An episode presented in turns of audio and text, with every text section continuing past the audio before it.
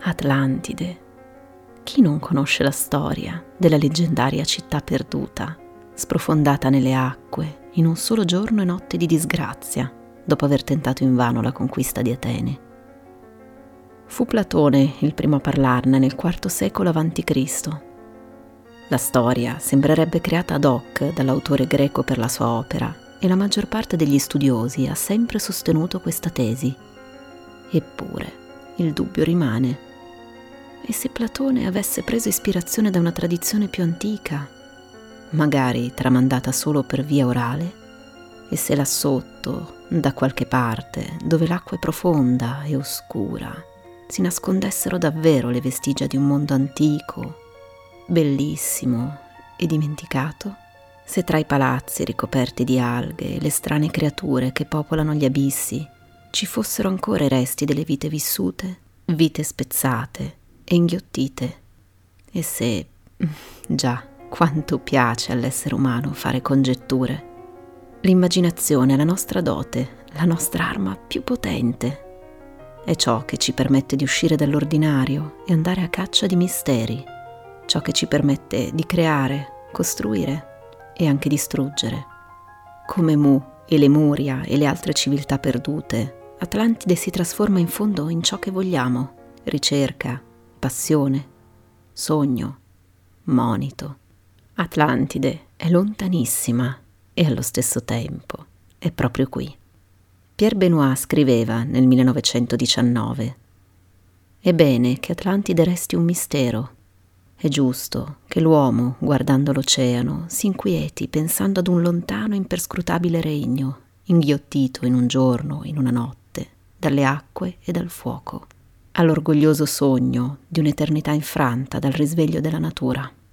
Le civiltà nascono, crescono ed infine muoiono. Prepariamoci a questo. Atlantide non è mai esistita. È in ogni luogo. State ascoltando Vivi Podcast, storie di qui ed altrove.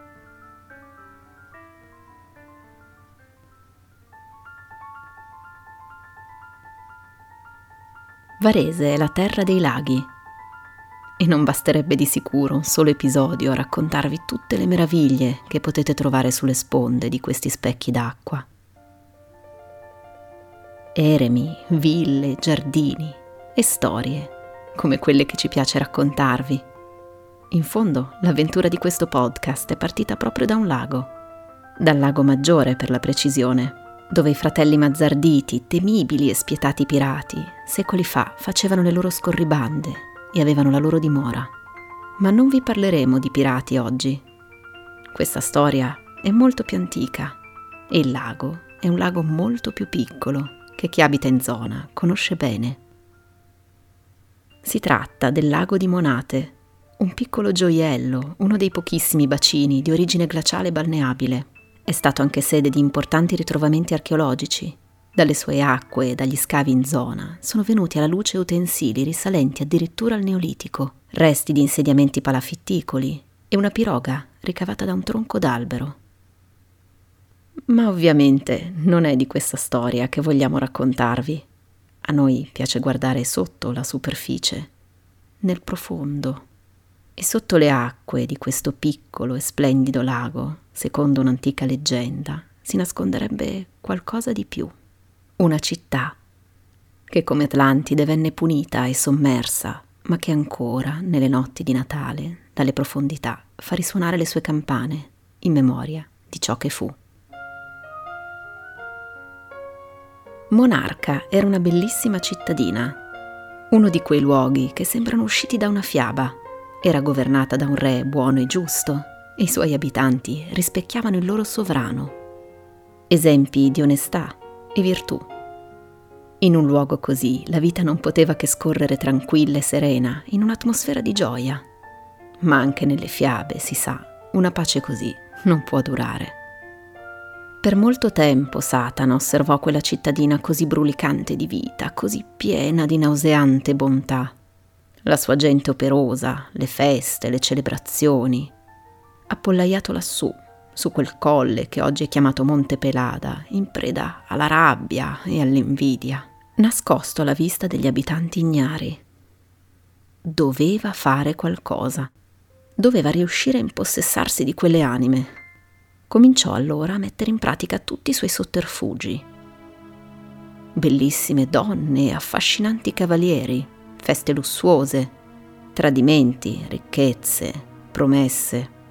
Insinuò pian piano nei cuori il dubbio, l'incertezza, l'invidia, l'odio, tutti sentimenti che una volta sembravano estranei a quelle persone. Lo stesso re, così saggio, smise di governare, preso anch'egli dai piaceri e dalle tentazioni che il maligno gli proponeva con l'inganno. Dio osservava dall'alto la città farsi sempre più triste, sporca e rovinata. Nessuno sembrava aver più voglia di lavorare i litigi e la corruzione erano all'ordine del giorno. Fu allora che il diavolo gli fece una proposta. Se fosse riuscito a traviare ogni abitante di quella cittadina, monarca sarebbe stata sua, e con essa tutte le anime che l'abitavano. Se invece avesse fallito, avrebbe lasciato per sempre in pace quella gente. La vittoria sembrava ormai sicura. In quei vicoli sporchi, in quelle case abbandonate a se stesse, non sembrava essere rimasto nemmeno un briciolo di umanità. Monarca era condannata. I giorni e le notti si succedevano uno dopo l'altro. Ma nessuno sapeva che c'era ancora una scintilla di bontà e di amore che brillava nel cuore di un uomo, un padre, che una notte d'inverno, in mezzo a tutta quella desolazione, soffiando tra le mani per scaldarle, si avviò verso il campanile della città un campanile che ormai da troppo tempo era silenzioso. Non era una notte come tutte le altre, era la notte di Natale e l'uomo voleva fare un dono ai suoi bambini. Salì faticosamente i gradini e guardò per un attimo giù la cittadina immersa nel buio e nel silenzio. Poi prese la corda tra le mani e la tirò con tutta l'energia che aveva in corpo.